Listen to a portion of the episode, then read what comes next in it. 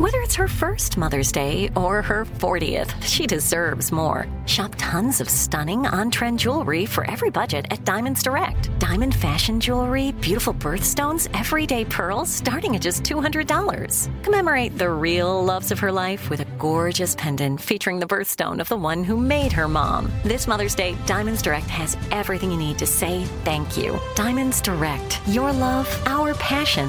Online at diamondsdirect.com.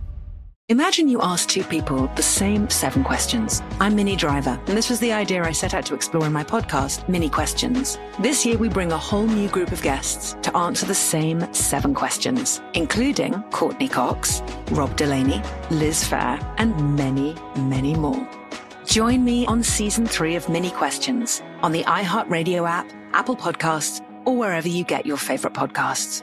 Seven questions, limitless answers. I'm Saleha Mohsin, and I've covered economic policy for years and reported on how it impacts people across the United States. In 2016, I saw how voters were leaning towards Trump and how so many Americans felt misunderstood by Washington. So I started the Big Take DC. We dig into how money, politics, and power shape government and the consequences for voters. With new episodes every Thursday, you can listen to the Big Take DC on the iHeartRadio app, Apple Podcasts, or wherever you get your podcasts. From the Abraham Lincoln Radio Studio at the George Washington Broadcast Center, Jack Armstrong and Joe Getty. The Armstrong and Getty Show. Yeah, I'm looking at some climate obsession going on on your network television right now. I'll get to this thing later. Opinion piece in the Wall Street Journal. Climate change obsession is a real mental disorder. Alarmist stories about the weather not the warm air itself, are behind the left's anxiety and dread. I really liked this. Oh, yeah. I'm, I'm looking forward to hearing this because I know it's affected kids too. Sure. The effort to turn them into little Maoist warriors for whatever cause is giving them tremendous stress. I, I know a couple of adults, ni- nice guys, they're both guys in this case, who they never talk about anything but climate change. Wow. Wow. What a thing to worry about all the time. And, and it sounds a little like an obsession to me because there's the, plenty Right. of things I worry about r- legitimately, but I don't talk about them all the time. Right. Yeah, how interesting. Uh, coming up, have we ruined sex? Huh. You're doing it wrong. And, well, uh, mm, really, really good stuff. Uh, but this, I thought you would uh, love this as much as I did. Parents hire $4,000 sorority consultants to help daughters dress and impress during Rush Week. oh, boy. And they're talking about specifically Weird, the so- University of.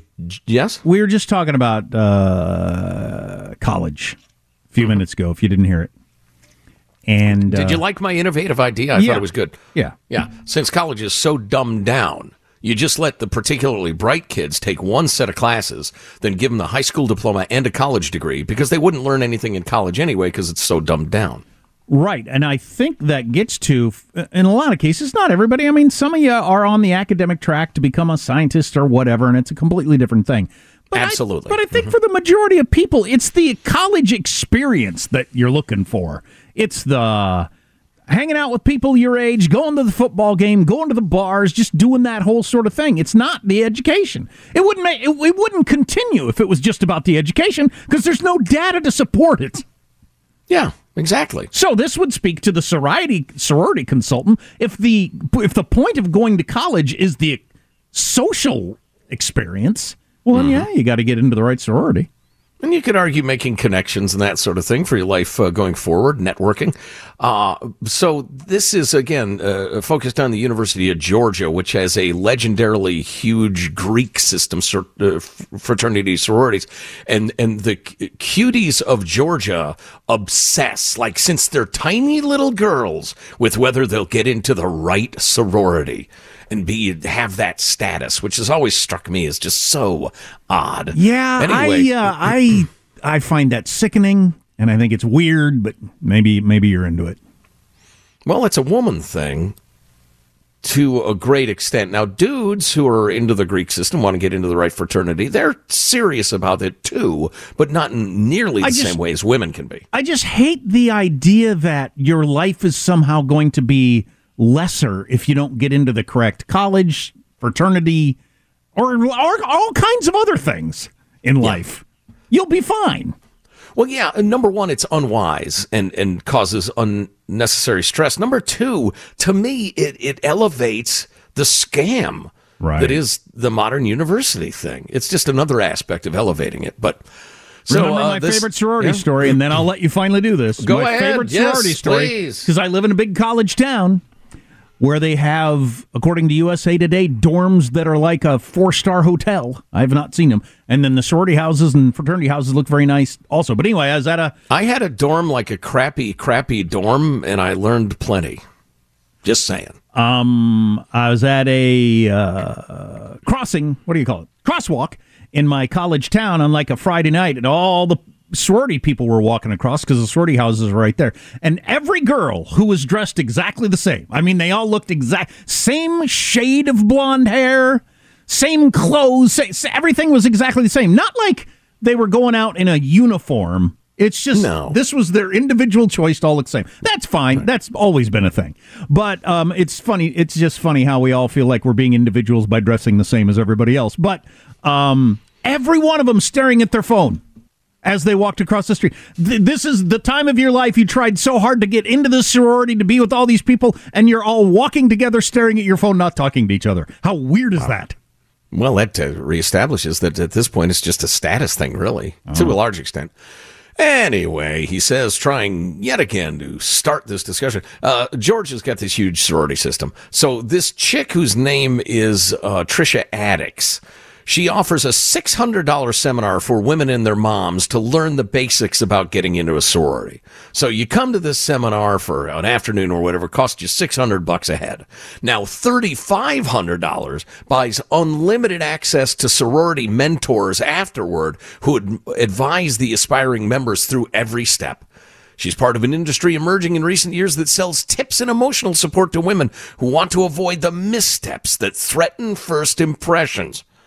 Sorority consultants cover such topics as what to wear, how to act, what to say, and the wisdom of scrubbing potentially off putting social media posts. For instance, this one recent graduate said hiring her was worth it. Otherwise, she risked entering blind in the arc- into the arcane rituals, traditions, and unspoken rules of Greek life. Quote, you have to be trendy, but not too trendy. Modest, but not too modest. Fit in, but be unique. The trick is blending in and standing out. That is the trick blending in and standing out. Yeah, wow, wow, wow. Getting into sororities has become nearly as competitive as acceptance to top universities, says the Wall Street Journal. Why Appli- does this make me sick to my stomach? Is there something wrong with me? Well, it's so not you. I mean, this is the anti Jack Armstrong uh, existence. Uh, applicants are asked to write essays, give their grade point average, and report whether they did volunteer work or played high school sports. Oh, that's nice. Women submit application packets, which is with as many as 30 letters of recommendation. That's plenty. Uh, some sororities require that applicants record video responses to their questions. My boyfriend went to Stanford, and he and this is more complicated than getting a Stanford MBA. She said. Wow. I guess my overall theme, I mean, I'm sickened by a lot of it that doesn't make sense. It's clearly something wrong with me. But the uh, the other part that is that is uh, uh, not abnormal would uh, would be just just having been alive a while now. The idea that any particular thing in high school or college is set your life ir- irreversible or irrevocable on a path of some direction is just so not true. I mean, oh my God. Oh yeah, yeah, absolutely. Every twist in the road, every fork in the road, Oh. you can make multiple choices. And uh, so, and then this: uh, have we ruined sex? Also from the Wall Street Journal, they had five writers discussing uh, uh, topics on uh, coupling, and this was my favorite part. Is that what you call it? Coupling? Do you want to You couple? can call it whatever you want. You whisper in there. You want to In couple? the mood for coupling? Pardon me. Coitus? If a woman has a fantasy of being overpowered by a man, is she a patsy playing out patriarchal scripts? Is she a victim of what used to be called false consciousness? I just lost my erection. Yeah, I know. Uh, and and this gal, it's actually a terrific piece she wrote. But um, these days, conversations in and out of our classrooms seem to be going in the same direction. The brilliant feminist philosopher Amia Srinivasan asks, "quote Whether there is a duty to transfigure as best we can our desires." She makes a very clever and nuanced case that there is. In a paper for her college philosophy of sex class, Philosophy of Sex. My daughter recently quoted the feminist scholar Sandra Bartky. A thorough overhaul of desire is clearly on the feminist agenda. The fantasy that we are overwhelmed by Rhett Butler should be traded for one in which we seize state power and re educate him. Oh, that is so good. And such a beautiful example of the idea that radical leftists have that they can rewrite human nature.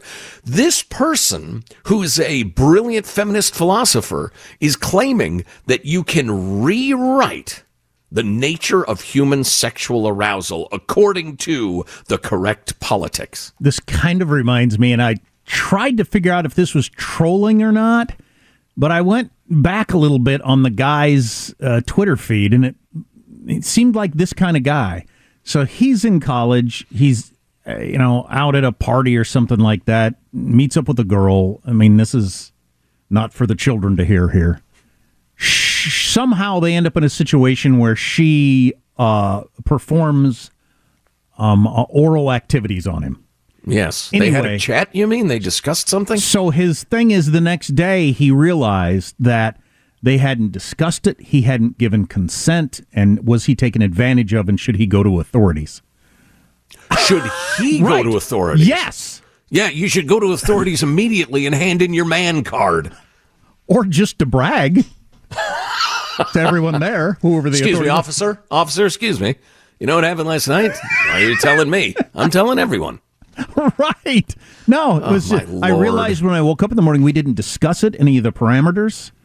I didn't give any consent, and should I should I talk to somebody about this? Was I taking advantage? I was like, is this is this really where some people's thinking goes in the modern world? Oh my god. Yeah, yeah. So she goes on. Uh, the image of the feminist re educating Rhett Butler after a couple of margaritas is obviously bordering on parody, not to mention, mention the eerie authoritarian undertones of the word re educate. Mm. But the fantasy that we can somehow police our sexuality for political consistency is more prevalent and even mainstream than one might think. And we've been talking about how little sex young people are having, or, or even getting together, forming relationships. And I think this is part of it. Emerging from this discourse is a glimmering ideal of everyone being nice and sensible and utterly controlled and perfectly respectable and egalitarian in the most intimate settings.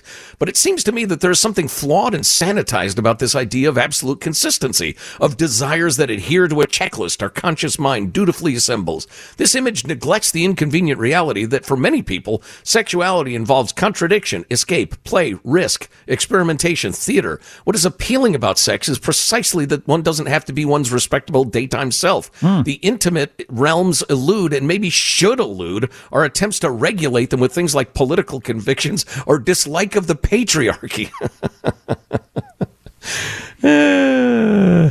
wow. Um, and then uh, this is so good, but it, it, it unmasks so much of the crazy political thinking. And this is the final part that I thought was great.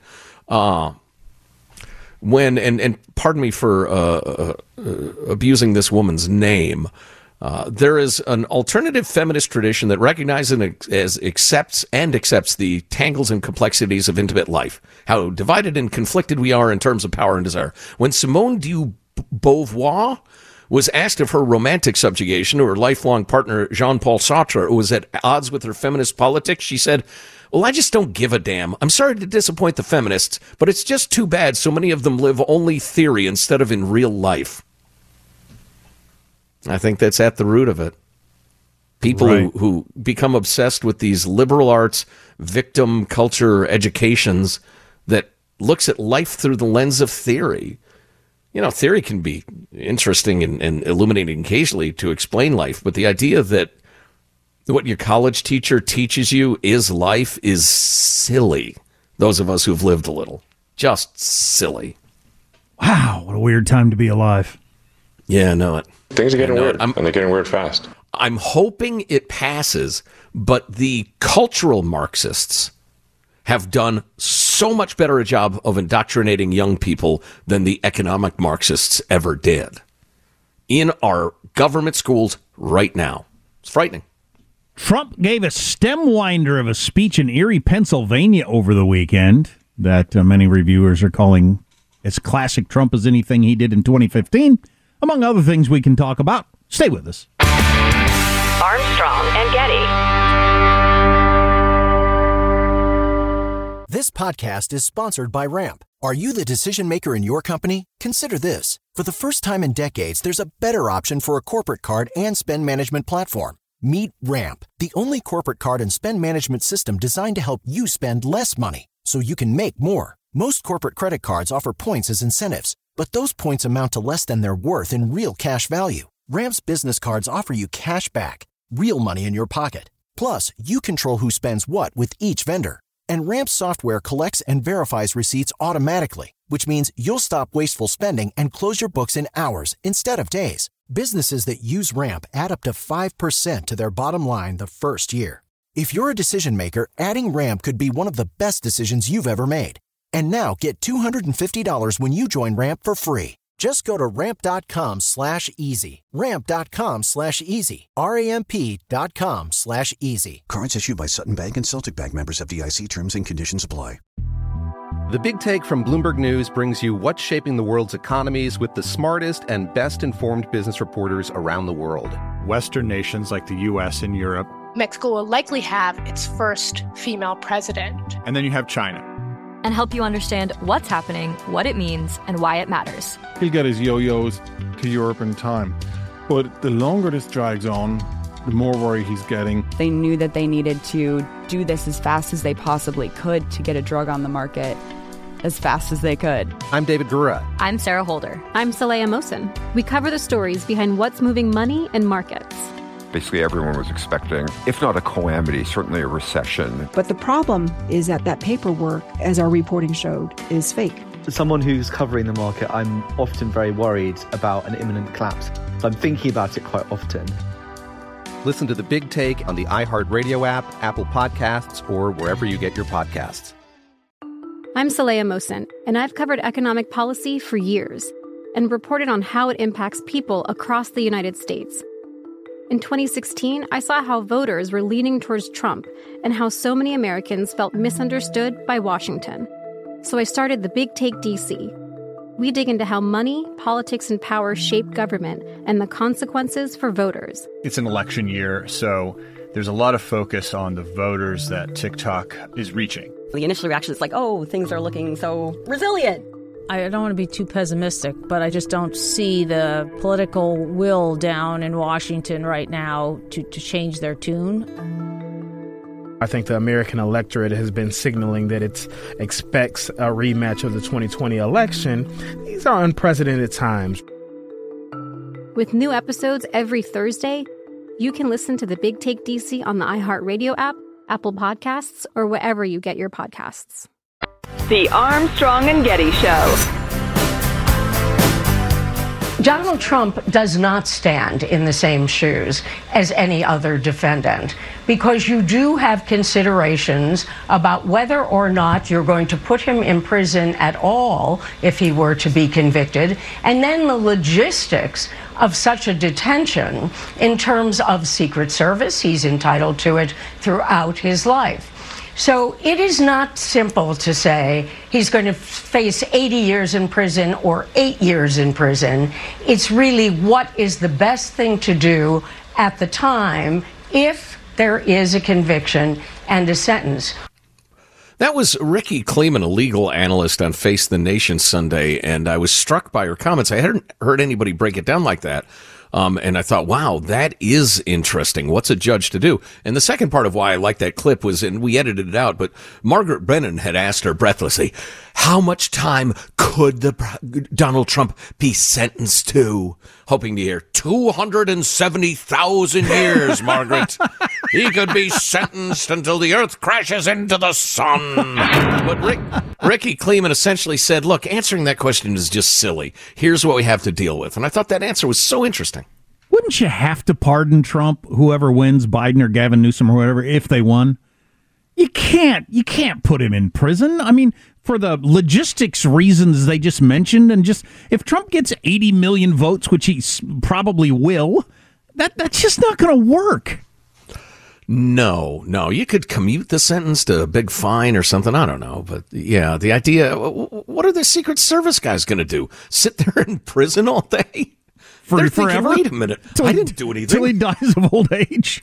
Now I got to report to a prison every day and sit next to him in his cell? So this is worth mentioning. Trump held a classic throwback rally in Erie, Pennsylvania that nonpartisan pundit Mark Halperin said was as much like his signature 2016 events as anything we've seen since then.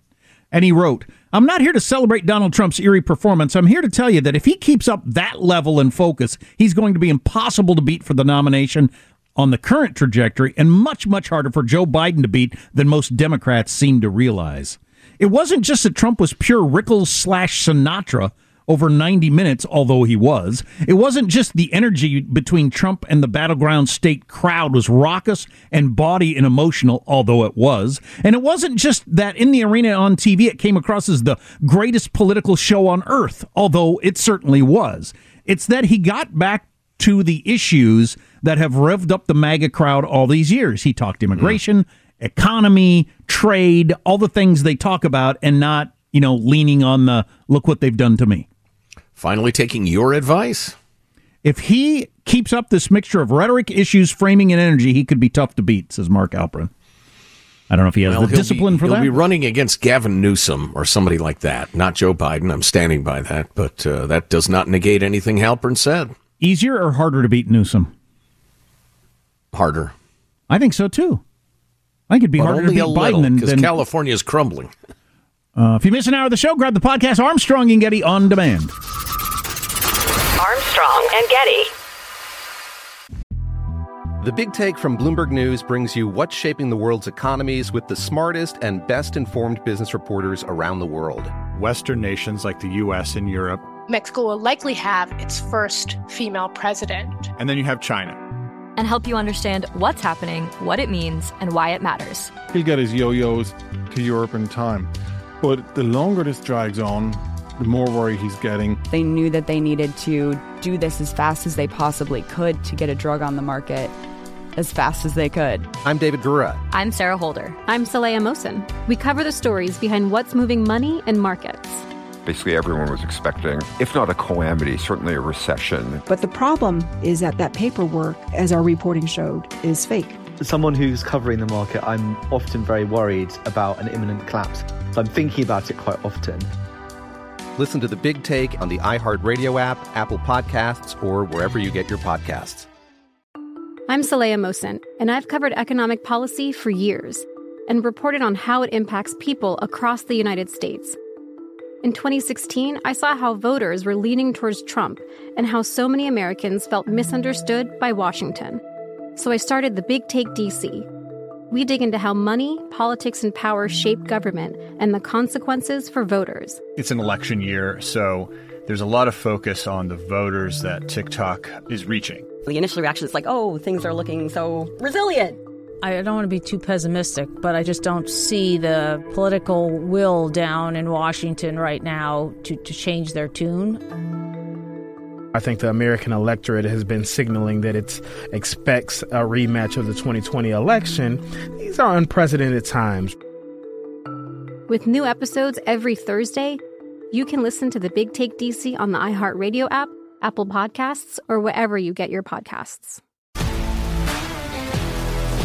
If you love sports and true crime, then there's a new podcast from executive producer Dan Patrick and hosted by me, Jay Harris, that you won't want to miss.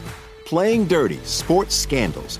Each week, I'm squeezing the juiciest details from some of the biggest sports scandals ever. I'm talking Marcus Dixon, Olympic gymnastics, Cain Velasquez, salacious Super Bowl level scandals. Join me on the dark side of sports by listening to Playing Dirty Sports Scandals on the iHeartRadio app, Apple Podcasts, or wherever you get your podcasts. The Armstrong and Getty Show. A dramatic drone strike on Moscow. In video circulating online, local residents filming as three UAVs flew over the Russian capital, capturing the moment that one exploded, hitting a building housing government offices. It's the third such strike on Moscow region in the last week alone and follows more attacks elsewhere in Russia. The Russian Defense Ministry blaming Kiev despite launching daily attacks against Ukraine. Did you see the video of that happening? Mm-hmm. That'd be something, man. You're downtown Moscow and that explosion happens up in that building. I'd get your attention. I don't know how you wouldn't.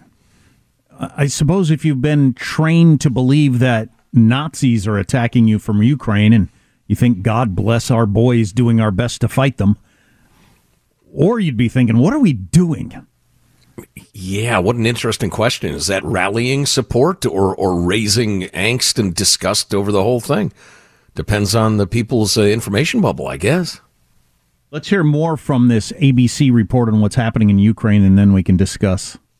President Zelensky saying gradually the war is returning to the territory of Russia. And on the battlefield, Ukraine making slow, painful gains.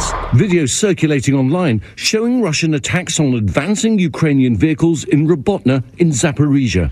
But perhaps a sign that the Russians are feeling the pressure. Former Russian President Dmitry Medvedev repeating threats about using a nuclear weapon if Kiev's counteroffensive is a success. Well, that's nice. Wow. Wow. That's a heck of a thing to do to be threatening nukes again. Nobody seems to believe that that's actually on the table from the Russians, but pretty reckless language, certainly.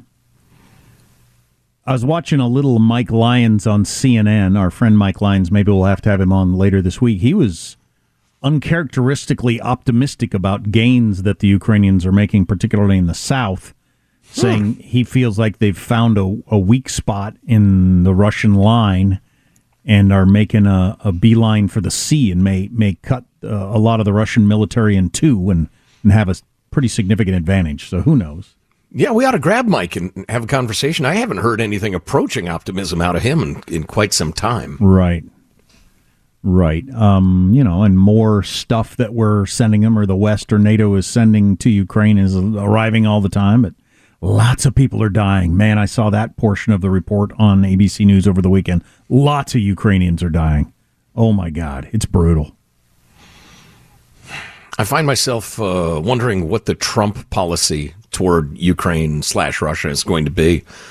Um, well, his, his, I mean, obviously, what he said. Go ahead. His talking point is that he could end this in a day.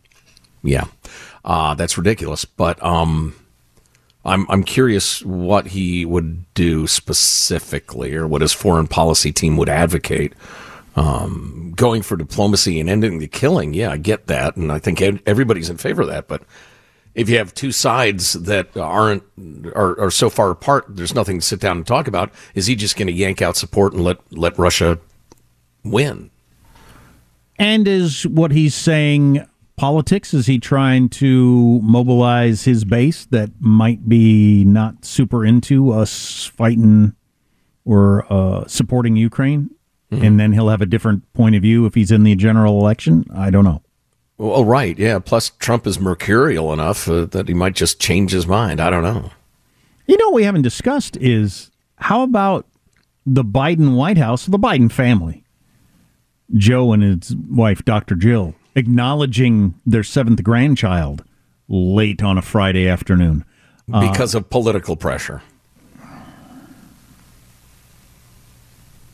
If I was going to be extra charitable, it would be it was political pressure that kept him from acknowledging. And um how so? Well, they they thought that would be better politics. That's pretty much as disgusting as the other choice. Oh yeah. Yeah, it is. I got to believe. You know, I'm more charitable toward Joe Biden than you are. He's I, do you think his whole family man thing is an act? I just can't believe that some grandpa that's got six grandkids doesn't want to, you know, acknowledge this little girl. I don't know.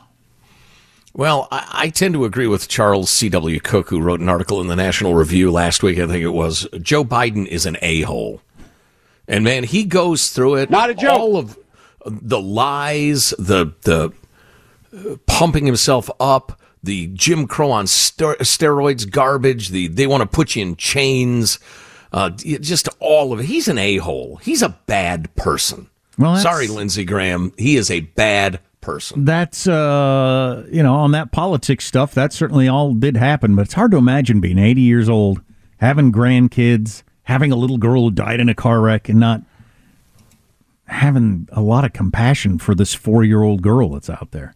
So, uh, I guess the proof will be are there any actions to follow this up? I feel like you got to have mom and the little girl come to the White House and get the full grandpa's the president treatment, don't you?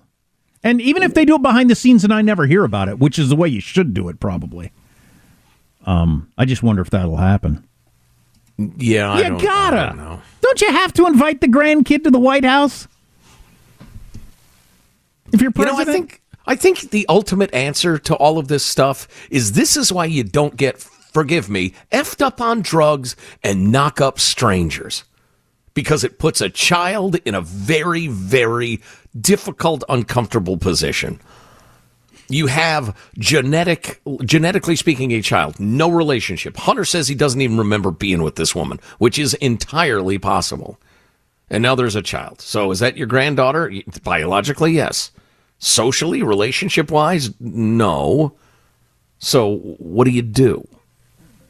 And I'm not defending Biden at all. I, I'm saying you engage in horrible amoral behavior, you're going to end up in horrible situations. I'm not. I'm not sure. I buy the whole. I don't even have a relationship with her. No, you don't. You see, you should. You should have from the beginning. It's your kid. The fact that you don't is not like. Why would I acknowledge her? I don't have a relationship with her. Yeah, you were supposed to. Is the thing. I don't know. I've never been in that situation. It would be weird. I, I can. Uh, I I think you can understand how it'd be a little weird as the grandparents. I mean, what what do you do with? Uh, it wasn't. It's not like your other grandkids relationships you've got, where you were there for the wedding between mom and dad, and you've known them forever, and you were you went through the pregnancy, and blah blah blah, all that sort of stuff. So I don't know. What what do you do? What would you do? I, I don't know. It would be extremely difficult. I, uh, you know, let me think about it for a while before I answer that. Do you invite some Um, people to Christmas you'd have never even met because they're biologically? I don't know. I, I because actually two know. wasted people fornicated. Yeah. And again, that is why you don't live that life. Because you end up with a child who who uh, born into that twisted set of circumstances. Not her fault, of course, though. The little Of course four-year-old not. girl. Right. Right. Do you think he invites her to the White House? At some point, probably. I mean, he could do it as a big public show. He's been shamed, including by the left. You know, NBC News mentioned it last week. Maureen Dowd wrote that big thing in the New York Times about it. I think it almost looks worse if you make a show out of bringing mom and the kid there. Yeah, it's just it's all so despicable. All of it. But if you're going to do the whole, I got six grandkids, I talk to them every day. How do you? I don't know what you do. Yeah, yeah. Well, uh, certainly. Uh, Hunter's the, good smartest guy I've ever known. Yeah, well, Is he? Uh, certainly, folks listening, I'm sure, have strong opinions going in various directions. But um, I would point out that Hunter, through his activities, um, and you know the woman obviously too, she was a willing participant, have put old man Biden and his wife in an extremely Sure. uncomfortable and difficult position. Absolutely. Yeah. Love didn't make that baby. Wasted lust did. Now, there's still a child there. And that trumps all other concerns. Right. And the kid needs love. Right. But getting together and slapping backs uh, at the backdoor barbecue with Lunden's extended family or Navy's extended family in Lunden and, and company, uh, who knows? They might end up being great friends, but One time. because of two wastoids fornicating. It's just a weird basis of relationship, but it happens. Sure. Well, the New York Times article about it several weeks ago, I think their point was, yeah, it was two wastoids fornicating that brought about this kid, but mom's family is fully involved. Mm-hmm. They're they're doing the thing you do. I mean, they're they're helping out and watching the kid when she's at work and all the things that you know families do. Okay, the other side doesn't have to because they're what busier, richer, powerful, more powerful. Would look bad. Yeah, looks bad for the image. Yeah, yeah. Eh, well, Of course, you know, a little girl goes there, dog bites her. That's no good. That's like a 50-50 chance. Or she actually evidently gets into the cocaine laying around the White House. You know what? Oh boy, I certainly hope not. Come on. Or Wow. you know, Grandpa trips and falls on her. There's all kinds of bad things that could oh, happen. Wow. Wow. Come on. Now now I just think you're making light of the situation. Did you see? So the, the the way they handled it on Meet the Press is they showed the Mitch McConnell lockup moment, and then said, "Do we have a problem in our government with?" People serving who are too old. And they didn't mention Diane Feinstein, at least in the tease. I thought that's really out of bounds. I mean, you got to throw them both in there. Yeah, I didn't see it, but surely they mentioned Di-Fi. They did when they got to the story, but in the tease, they only mentioned Mitch McConnell. I thought, ah, come on now.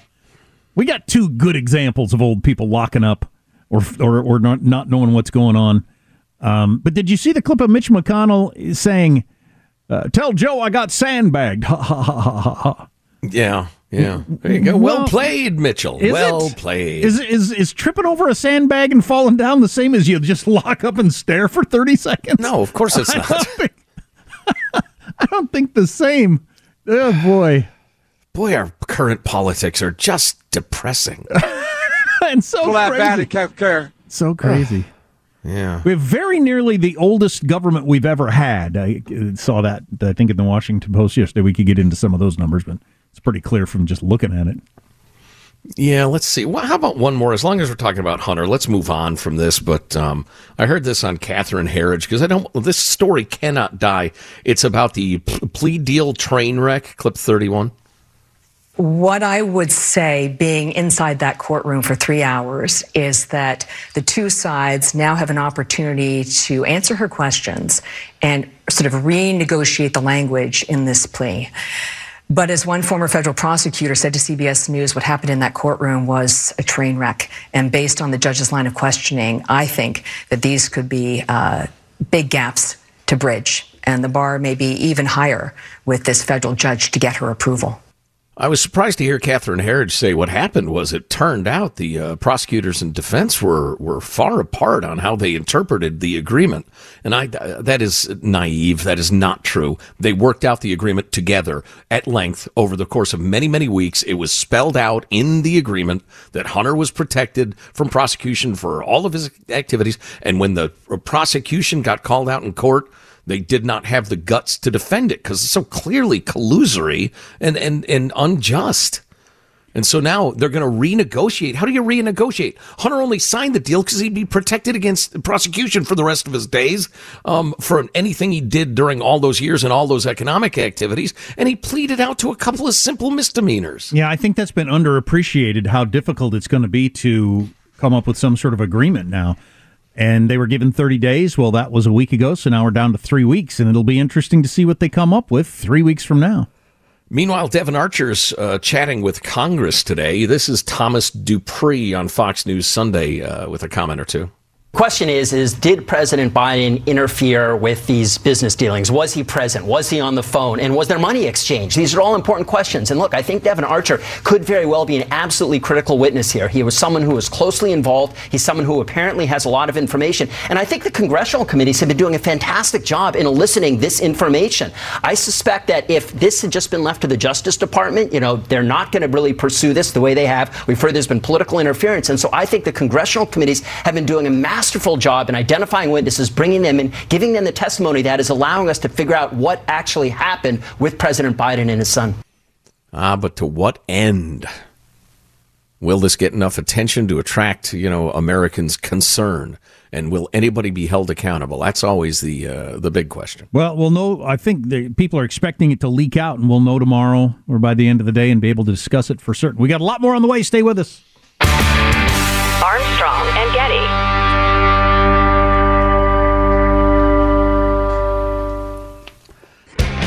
The Armstrong and Getty Show.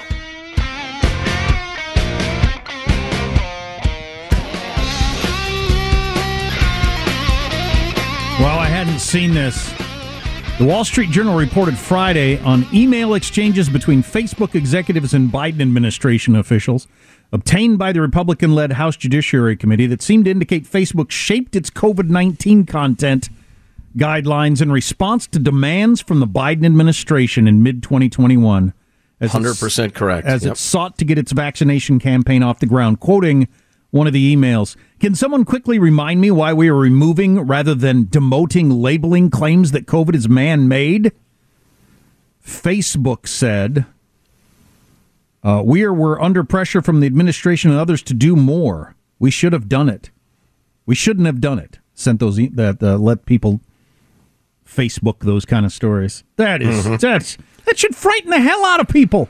There are more quotes too about how the uh, the administration bullied them into suppressing any discussion of the lab leak theory. Why? Since the lab was run by the communist Chinese, why would the administration be bullying Facebook into doing their censoring for them on the topic of the lab leak theory? I mean, it's not difficult to figure out because Fauci knew he was dirty. The most charitable explanation is that Sh- Sh- Fauci was down with experimenting on coronaviruses and he didn't want to be interfered with because the Chinese had screwed up. Well, now that that committee's looking into it, I'm sure we'll learn more and get to discuss it more. I came across this over the weekend, thought it was really interesting. I don't know what the big five personality traits are. I meant to Google it, but I didn't. It was referenced here. But it says cognitive, cognitive ability and the big five personality traits explain 28% of the variance in academic performance. Cognitive ability is the most important predictor. This is important the way this breaks down, accounting for 64% of the explained variance in academic performance. Conscientiousness is the second most important, accounting for 28%, hmm. which is not surprising to me at all. But so just plain brain power is two thirds of being successful, basically. But the other third is conscientiousness, trying, giving a crap. Mm-hmm. Yeah, well, various philosophers, comedians, writers have said, you know, you know, seventy-five percent of success is just showing up. I would say within the context, if you assume a certain level of intelligence, and you know, it'll limit your your uh, success somewhat. Since you have intelligence, then yeah, three quarters of what happens from there is just showing up. The big five of personality traits. Would you like to hear them? Sure. Openness to experience, conscientiousness, extroversion, agreeableness, and neuroticism. Mm. And there's a little uh, explanation on that, but uh, yeah. I was trying to find that quote. Remember that we had that quote. It was from uh, one of your great philosophers, and it was something like, "The key to success is trying hard." I don't even need to find it. That boils it down. The key to being successful is trying hard. That's what I Yeah. try to tell my kids all the time. Anytime we come across an employee, anywhere we are, who tries hard, I say that person is successful, is going to be successful because they give a crap. Sure, sure. I see somebody trying hard at any job. I think I could probably train them to do another job. Oh yeah, absolutely. They they they are bringing to the table the only thing I need. Right. If you miss an hour of this show, and we do four every single day, uh, every weekday, we don't work on the weekends. uh, You know, even God rested on Sunday. Uh, we we do four hours every day. If you miss an hour, get the podcast Armstrong and Getty on demand. That was a little over the top. More details on the Biden administration's war on free speech coming up next hour. Armstrong and Getty. Imagine you ask two people the same seven questions. I'm Minnie Driver, and this was the idea I set out to explore in my podcast, Minnie Questions. This year, we bring a whole new group of guests to answer the same seven questions, including Courteney Cox, Rob Delaney, Liz Phair, and many, many more. Join me on season three of Minnie Questions on the iHeartRadio app, Apple Podcasts, or wherever you get your favorite podcasts. Seven questions, limitless answers. I'm Saleha Mohsin, and I've covered economic policy for years and reported on how it impacts people across the United States. In 2016, I saw how voters were leaning towards Trump and how so many Americans felt misunderstood by Washington. So I started the Big Take DC. We dig into how money, politics, and power shape government and the consequences for voters. With new episodes every Thursday, you can listen to the Big Take DC on the iHeartRadio app, Apple Podcasts, or wherever you get your podcasts. The Big Take from Bloomberg News brings you what's shaping the world's economies with the smartest and best informed business reporters around the world. We cover the stories behind what's moving money and markets. And help you understand what's happening, what it means, and why it matters every afternoon. I'm Sarah Holder. I'm Saleha Mohsin. And I'm David Gura. Listen to The Big Take on the iHeartRadio app, Apple Podcasts, or wherever you get your podcasts.